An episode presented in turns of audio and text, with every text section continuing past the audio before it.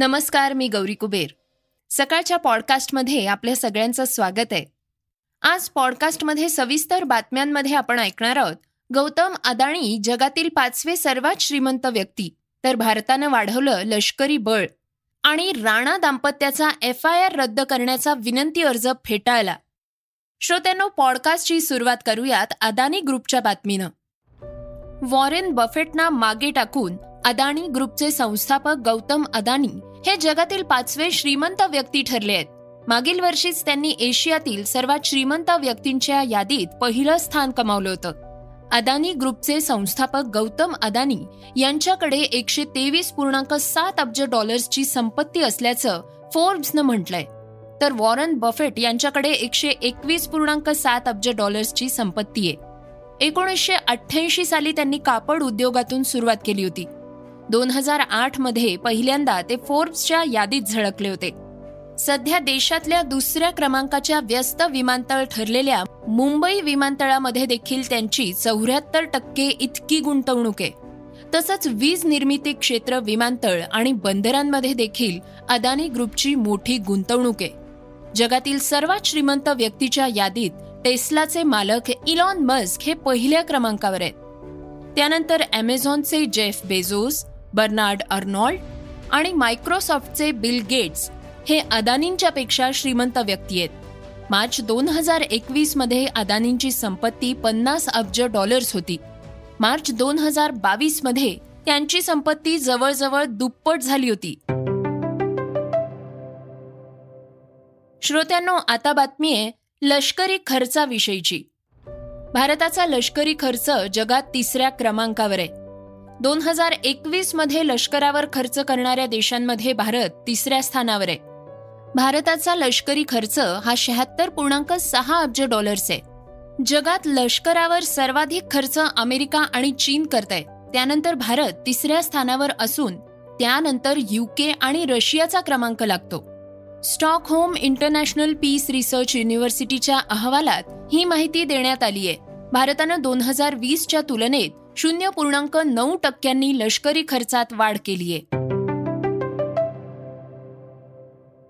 रत्नागिरी जिल्ह्यातील अवकाळी पावसाचा फटका हापूसला बसतोय.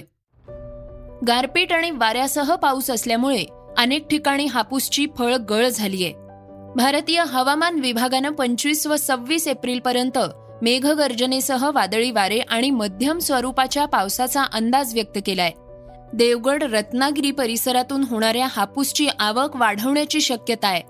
कारण पावसाच्या अंदाजामुळे मोठ्या प्रमाणात हापूस काढला जाईल आणि दरावर देखील परिणाम होणार आहे. पाबस आंब्याचे व्यापारी सौरभ कुंजीर यांनी यंदा हापूसचा हंगाम उशिरा सुरू झालाय आणि यातही वादळी वारे आणि पावसाच्या अंदाजामुळे एकदम काढणी वाढू शकते असं सांगितलंय. सध्या हापूस आंब्याच्या एका पेटीचा दर दोन हजार ते तीन हजार रुपयांपर्यंत आहे. लवकरच हापूस हा सर्वसामान्यांच्या आवाक्यात येईल.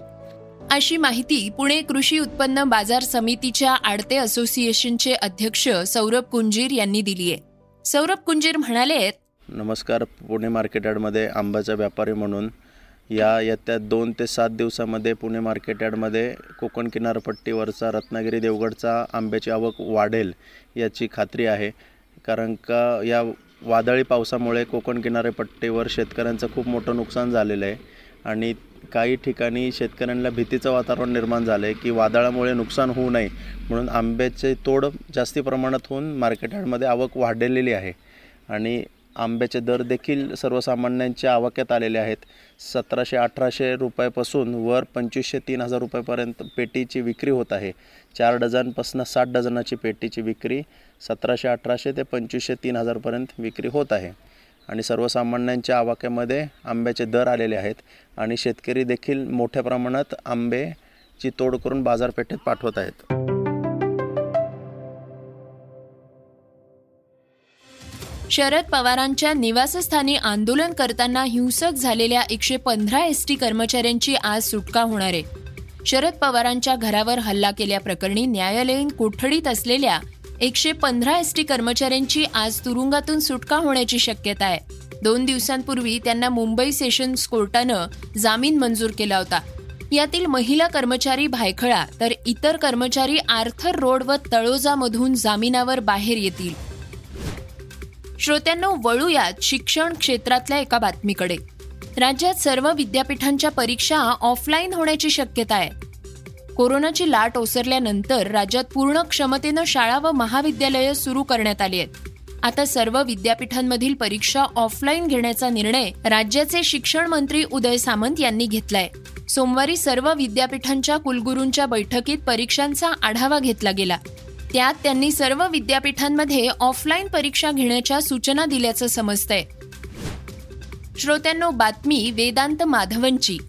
एकीकडे नेपोटिझमचा मुद्दा वारंवार पुढे येत असताना आर माधवनच्या मुलानं मात्र वेगळाच मार्ग निवडलाय.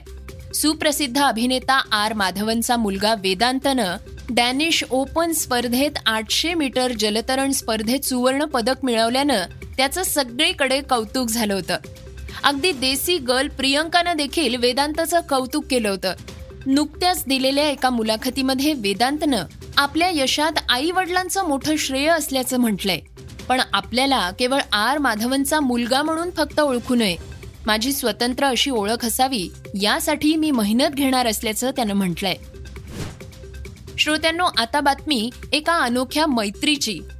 कॅन्सरग्रस्त मित्राच्या चेहऱ्यावर हसू फुलवण्यासाठी मित्रांनीही टक्कल केलंय. मित्राला कॅन्सर झाल्यानं त्याच्यावर कॅन्सरचे उपचार सुरू झाल्यानंतर त्याच्या सर्व मित्रांनी देखील टक्कल केलंय. असं म्हटलं जातं की खरे मित्र तेच असतात जे चांगल्या आणि वाईट परिस्थितीत साथ देतात. संकटावेळी अशा मित्रांची साथ मिळणं खूप दिलासा देणारं असतं. कुठल्याही आजारात शरीरापेक्षा मानसिक पातळीवरची लढाई अवघड असते. अशाच मित्रांच्या ग्रुपनं आपल्या कॅन्सरग्रस्त मित्राला आधार मिळावा आणि त्याची वेदना थोडी तरी कमी व्हावी. यासाठी स्वतःचं देखील टक्कल केलंय. कॅन्सरच्या किमोथेरपी उपचारांमध्ये पूर्ण केस जातात. गुड न्यूज मुव्हमेंट इंस्टाग्राम हँडलवर या मित्रांचा फोटो पोस्ट करण्यात आलाय. एका तासाच्या आत या व्हिडिओला तीन लाख जणांनी लाईक केलंय. या व्हिडिओत कॅन्सरची ट्रीटमेंट घेणाऱ्या मित्राला इतर सर्व मित्र आश्चर्याचा धक्का देतात. आणि आपसुकच सर्वांच्या डोळ्यात अश्रू तरळतात. श्रोत्यांनो आता बातमी चर्चेतली. अपक्ष खासदार नवनीत राणा आणि त्यांचे पती आमदार रवी राणा सध्या पोलीस कोठडीत आहेत. राणा दाम्पत्याचा एफ आय आर रद्द करण्याच्या विनंतीचा अर्ज हायकोर्टानं सोमवारी फेटाळून लावलाय. पण सुनावणी दरम्यान कोर्टानं दोघांनाही चांगलंच फटकारलंय.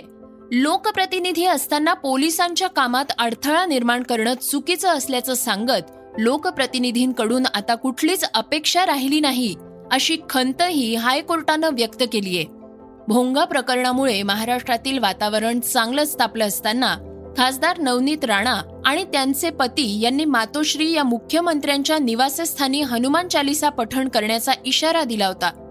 त्यांना मुंबई पोलिसांनी अटक करून राजद्रोहाचा गुन्हा दाखल केलाय. या अटकेनंतर अनेक राजकीय प्रतिक्रिया उमटल्या. फडणवीसांनी पत्रकार परिषद घेऊन हनुमान चालिसा पठण केलं.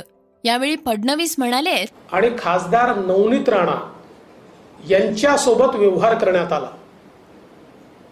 त्यांनी काय सांगितलं होतं? आम्ही मुख्यमंत्र्यांच्या निवासस्थानासमोर जाऊन हनुमान चालिसा म्हणू. आम्ही मुख्यमंत्र्यांच्या निवासस्थानावर आंदोलन करू म्हटलं होतं. आम्ही त्यांच्या घरावर हल्ला करू म्हटलं होतं. आम्ही काही तिथे जाऊन गैरप्रकार करू म्हटलं होतं.